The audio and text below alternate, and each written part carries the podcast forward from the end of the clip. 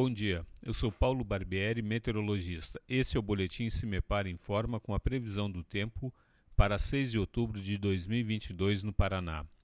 Nesta quinta-feira, a instabilidade atmosférica se intensifica por todas as regiões paranaenses em função do avanço de uma frente fria que passa rapidamente pelo estado.